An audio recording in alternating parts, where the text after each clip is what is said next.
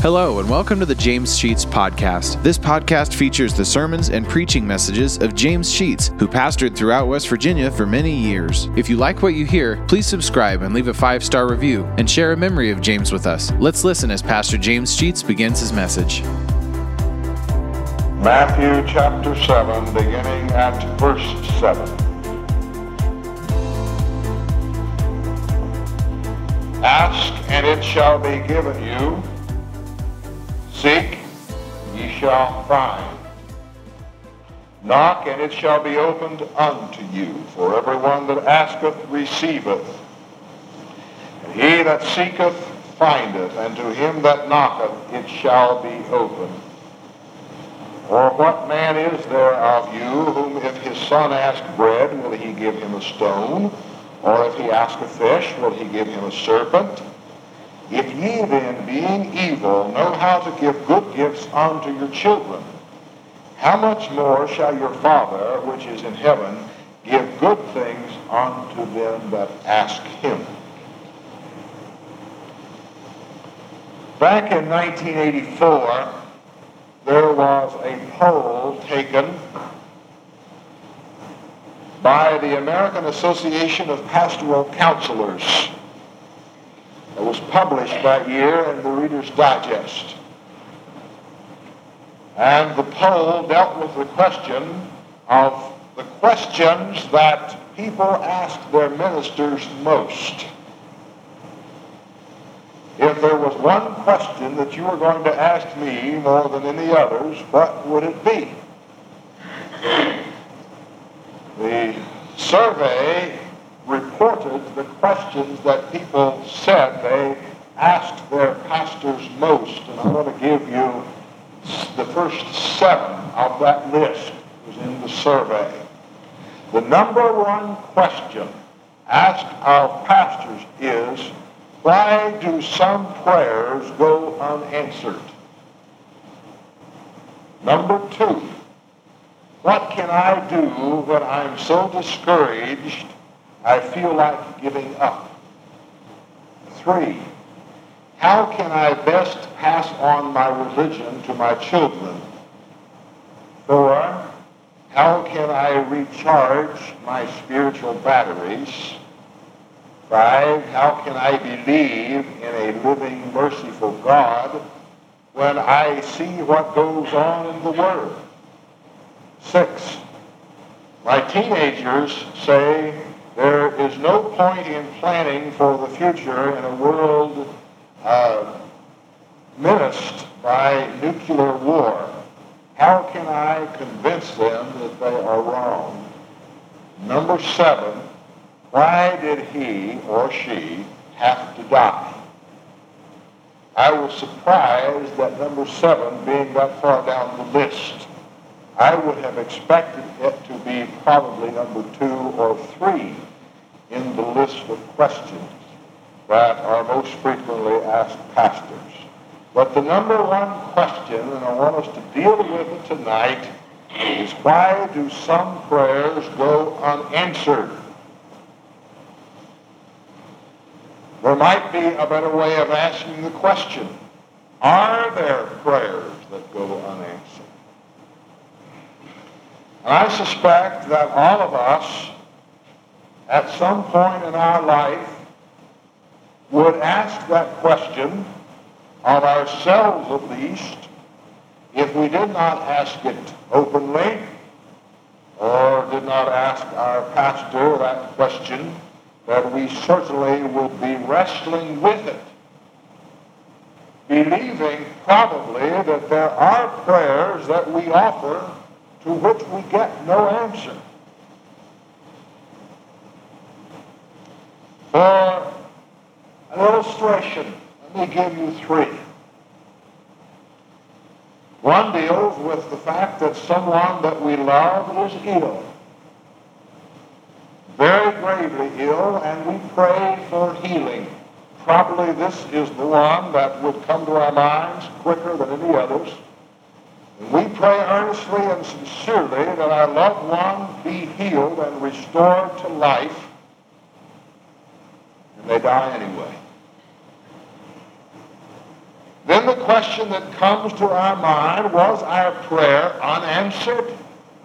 Did God not hear us and ignore the question? Number two, there's a job that is open, and I want it desperately. I've been in this situation a few times. And I prayed to God that he would see to it that I got that job. And I didn't get it. Did God not answer my prayer? Thirdly, one that frequently comes to our minds is I have lost something very precious. Perhaps it's a very valuable ring or a piece of jewelry of some sort, but anyway, I've lost something of extreme value. And I pray that God will assist me in finding that ring or that item of great value, and I never find it. Did God not answer my prayer? The real problem that we have with prayer probably centers around the question as to whether or not we actually get answers. Well, let's look at prayer just a little bit. Oftentimes, our prayers are limited to a petition. That is, we keep a list of things that we want and ask that God would respond by supplying us with this list of things, almost a shopping list. But we read the model prayer that Jesus used to teach his disciples how to pray, and we dissected this prayer one Wednesday night not so awful long ago in our Bible study, and we discovered that the model prayer has a lot more in it than simply our request for things. It starts out with an acknowledgement of God and a praise and adoration of his name. And it's only after we get down in the prayer a little bit does he say that we can say unto God, give us this day our daily what? Our daily bread, not our daily wants. Bread meaning those things that are essential and necessary for the sustaining of life. Nowhere do we find in the prayer that we can have anything we want by requesting it without some real serious restrictions that we will somewhat deal with this evening. One of the problems that faces us when we pray is that we set limits upon God as to how he's supposed to answer. And we expect the Lord to respond to our prayer in the manner that we outline. And in the time frame that we outline. And expect that God is going to yield to our desires simply because we have made that request. And if we don't get our answer in the manner that we requested it, we automatically assume that God didn't answer. And don't even give him the benefit of the doubt. We make an erroneous assumption that God has either not heard or has elected to not even respond. And it may very well be if we were very spiritual in our prayer life, we would discover that God has indeed answered, we just did not hear. And so the problem ends up being a problem of our hearing and not his responding. It is a good thing that God does not grant us all our petitions. For if he gave us everything we wanted, we would be, most of us would be dead. For we would have asked so erroneously that we would have placed ourselves in a life-threatening situation and asked God to put us there. And God wisdom has refused to give us the petition that we asked for for perhaps two reasons. One, that it is not good for us. And secondly, it is not in his will to respond like we wanted him to. From our vantage point, we don't see very clearly. For example, a person, and you've heard these stories, a person is late making a plane connection. And that person prays, God, help me get there fast because I'm going to miss my connection. And they miss their connection. Did God not answer? It isn't long until that person who is fretting around the airport about the fact that he or she has missed that plane hears the news that that plane crashed and all on board were lost. You've heard those stories and read them in the paper and you've seen them on television. And after it's all over, you hear these side stories about the people who did not make the connection. The initial response of the person who made the prayer is, God didn't hear me, or God didn't answer. And God ought to know that I needed to be on that plane because I had an appointment. And I'm going to miss my appointment now because I didn't get on the plane. And God, you didn't see to it that the traffic parted so that my car could get there.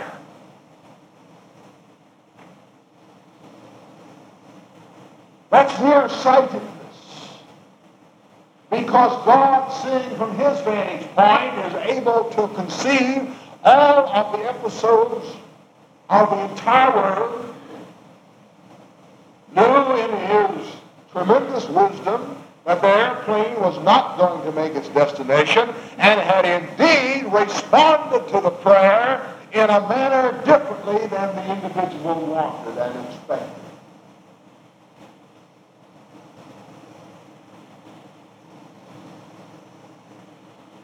How many times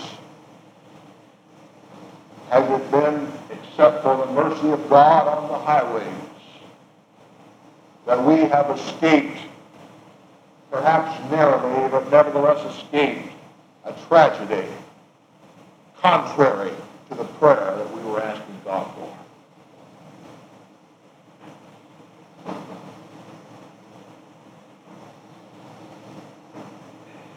Another illustration on that point, we might consider the prayer that we've all offered and I offered and many times during Lynn's illness, that God would keep her alive, and you prayed that, that God would keep someone in your family, a friend, a loved one alive, and we pray it many times here from the pulpit and, and in this church that God will, will restore health to someone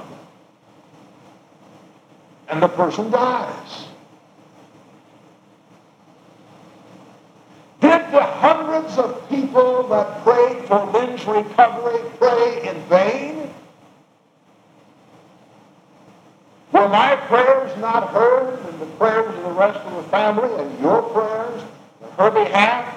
Did God simply not hear us? I would suggest to you that there is not a single individual in heaven today that would say, God, you made a mistake. I want to go back.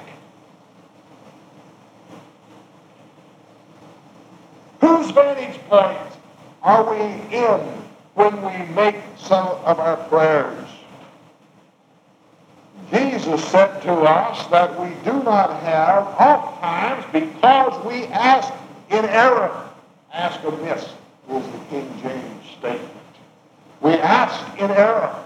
And we ask in error mostly because of our inability to perceive far enough into the future to know what we ought to pray and how we ought to pray.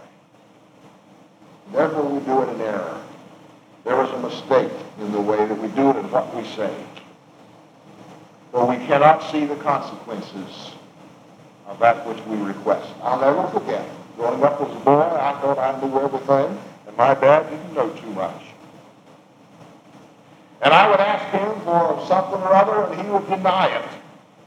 And I would fuss about it, and he would say to me, someday you'll understand. And do you know that day has come? Well, now, from a different viewpoint, and with more maturity, I can realize what he was telling me and why he was saying no. When at my time of immaturity and youthfulness, I couldn't possibly conceive that I could be wrong in my request. His wisdom proved to be right. Multiply that many, many times and consider the wisdom of God in comparison to our uh, finality, our weakness, our inferior intelligence and position and vantage point, and we can understand that if God responded as we want him to respond in every case, we would be people most miserable.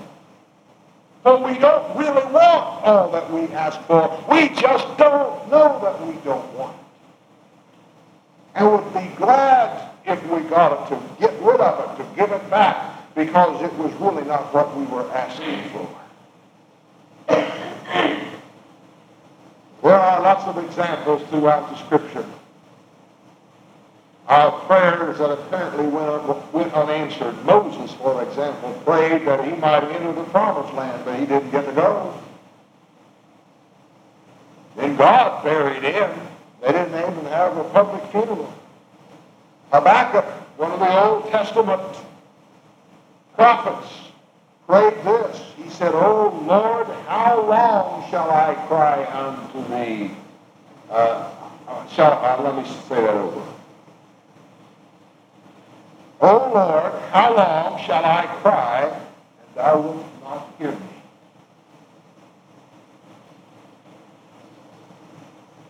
Even the prophets faced the problem of crying to God and saying, God, I cry, but you don't hear. And if there's anything about prayer that really disturbs me in my own personal life, it's this issue, and I'm sure you face as well, of wondering if God really is listening. If he were, why doesn't he answer the way I want him to answer?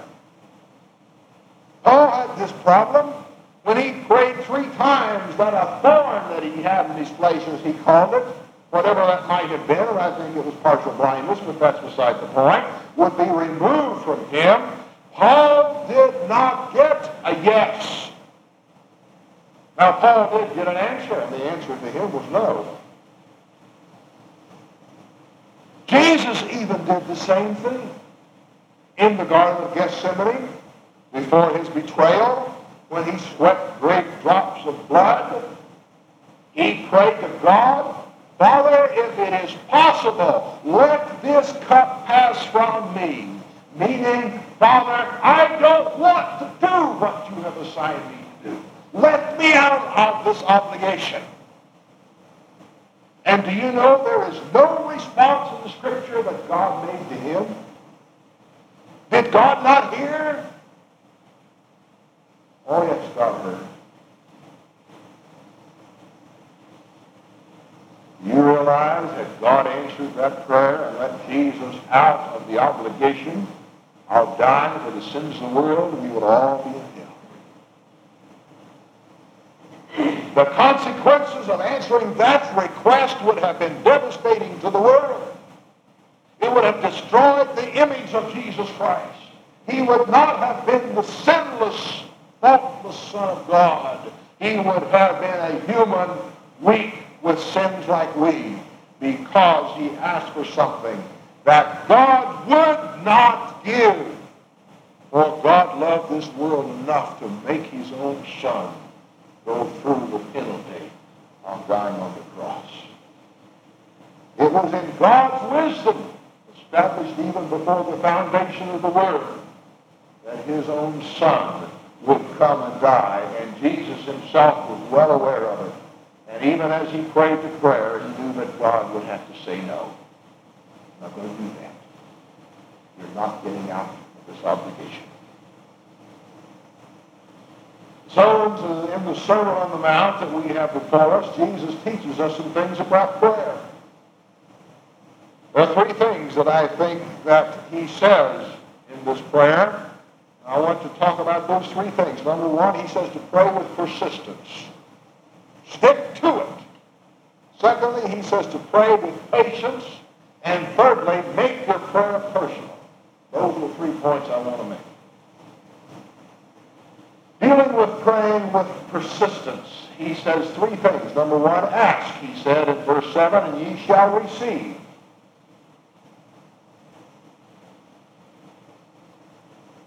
Jesus said in another place, you have not because you ask not.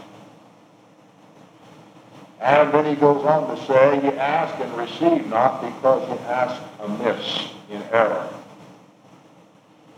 But he says to ask, even though it might be an error, in the best judgment that we can gather together, in the best way that we know how, we need to come to God and persistently make our request known. Over and over and over and over.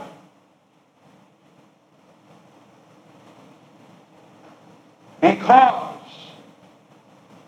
God wants to be petitioned. He wants to hear that we are serious. This thing of simply making a request known one time and dropping it there is not very scriptural. He gave us a parable of the unjust steward and talks about a woman who came to a, an unjust, uh, I'm sorry, an unjust judge. When a woman came to an unjust judge and persistently and persistently requested a petition of him, and he kept saying no and no and no. But the Lord said, the judge finally gave up and gave the woman the petition that she asked for because he had been persistent and he was weary with her requests. He was using this parable to teach us that when we go to God, God is not going to be weary like a man. When we go to God, he is expecting us to ask and ask and ask and ask and ask and continue asking without failing to petition and petition again that God would answer our prayer. But he will not answer us contrary to his will nor against that which is for our betterment. We'll say no first. Secondly, he says to seek. Now that word seek has an important emphasis, it means that we must put some effort into the answering of our own prayers. And this is important. That old statement that you've heard many, many times, God helps those who help themselves, is certainly true.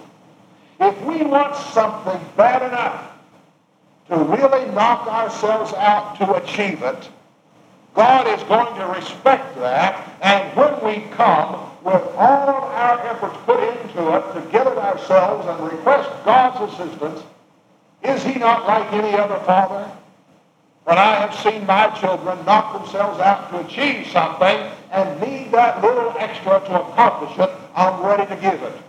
But you know how it is. If a child wants to be lazy and won't achieve anything on his own, a, a reasonable father is not going to hand it out on a silver platter. So is God. If we want something bad enough, we're going to put our efforts into it. And that's why he says seek, which means put some effort into the answering of your own prayers. And thirdly, he says knock, which implies, again, persistence. Go after what you're wanting. It indicates a seriousness on our part that we want what we're after, being persistent. And secondly, pray with patience. You see, there are three answers that God can give us. Number one, he can say yes to our petition. Number two, he can say no. And number three, he can say wait a while. Why would he possibly say wait? Because he knows that if he would grant us our petition at this point in our life, it would mean little. But by the development of circumstances and things that are happening in our lives, he knows that a year from now, a response at that time will be yes, and it will make a big impact upon us, and we'll have what we asked for. Take, for example, that job that we did not get. And I can remember a few of those. And I thought that my life was over, and I was devastated because I had been rejected for a particular job, only to discover at some point in time down the road, along came a job that I would never have gotten had I received the one I prayed for.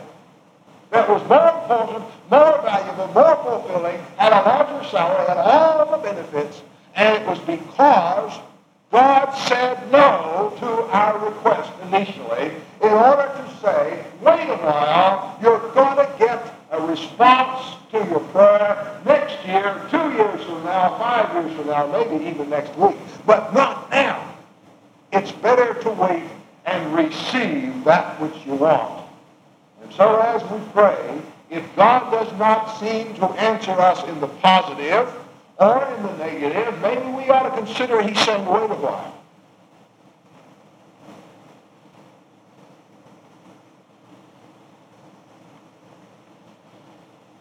Thirdly, we want to make our prayers personal. You know, one of the problems that we have in praying is we try to make them churchy. You know, there are certain words that we seem to think that we ought to put in prayers. We say all the these and the thous. When do you ever use thee and thou except in church when you're reading out the King James or in prayer? We use all of those old English words because that seems to be the wording that we ought to put in prayers. But listen, when you get serious about praying, you've got to use words that are normal and, and can be comprehended by, by everybody. If I go to my father, I would not say, Dad, wilt thou please let me have the car tonight? I wouldn't say thou at all. Why say that to God? Point is, we don't need to fill up our prayers with high-fangled words, words that seem so beautiful that don't really say anything. One of the problems that I have with written prayers, and although there are places I'm sure that they are appropriate, but the problem with every written prayer that I have ever heard was full of big, fangled words that I didn't understand half of them. And what was somebody doing in developing that prayer to be read from the pulpit? That woman or that man was trying to impress the people of the congregation and it had nothing to do with God. excuse me, when we pray, we're talking to our Father. It ought to be a conversation that a child and his father would normally have. Do our prayers go unanswered? I think the scripture tells us over and over and resoundingly says, no, our prayers don't go unanswered. God hears what we say, and God responds for our best interest and within his will, it's us that has the problem. We don't hear the answer. Or we choose to ignore it. Because it wasn't in the time frame and in the manner that we had requested. It did not fit the pattern that we wanted.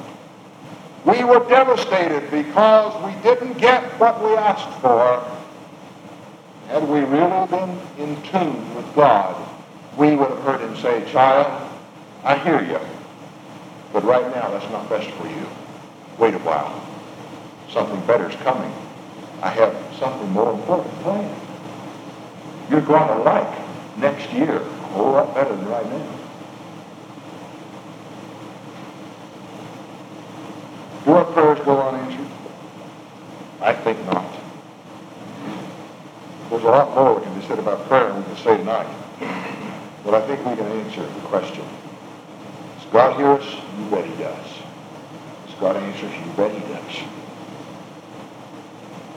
Do we hear his answer? No, that's not quite so sure. We're not listening. We're not in tune. Prayer is a two-way street. Half of it seems to leave us at times when we don't wait for God to tell us really what he wants to tell us. But don't put the blame on God if we don't get what we want. It's because we weren't listening. He did answer. Let's pray. Thank you for listening to today's message. If you like what you hear, hit the subscribe button. You'll receive automatic notifications and downloads when a new message is added to the podcast. Also, please leave a five star review and take the opportunity to share stories, memories, and appreciation for James Sheets and how God used him to impact your life. If you'd like to know why and how this podcast got started, check out our first episode. Lastly, if you want to donate to help offset the cost of operating this podcast, you'll find a link to our PayPal account in the podcast description and email us at james.sheets.podcast at gmail.com. Thank you for listening and remember to trust in God for today and for all of your tomorrows.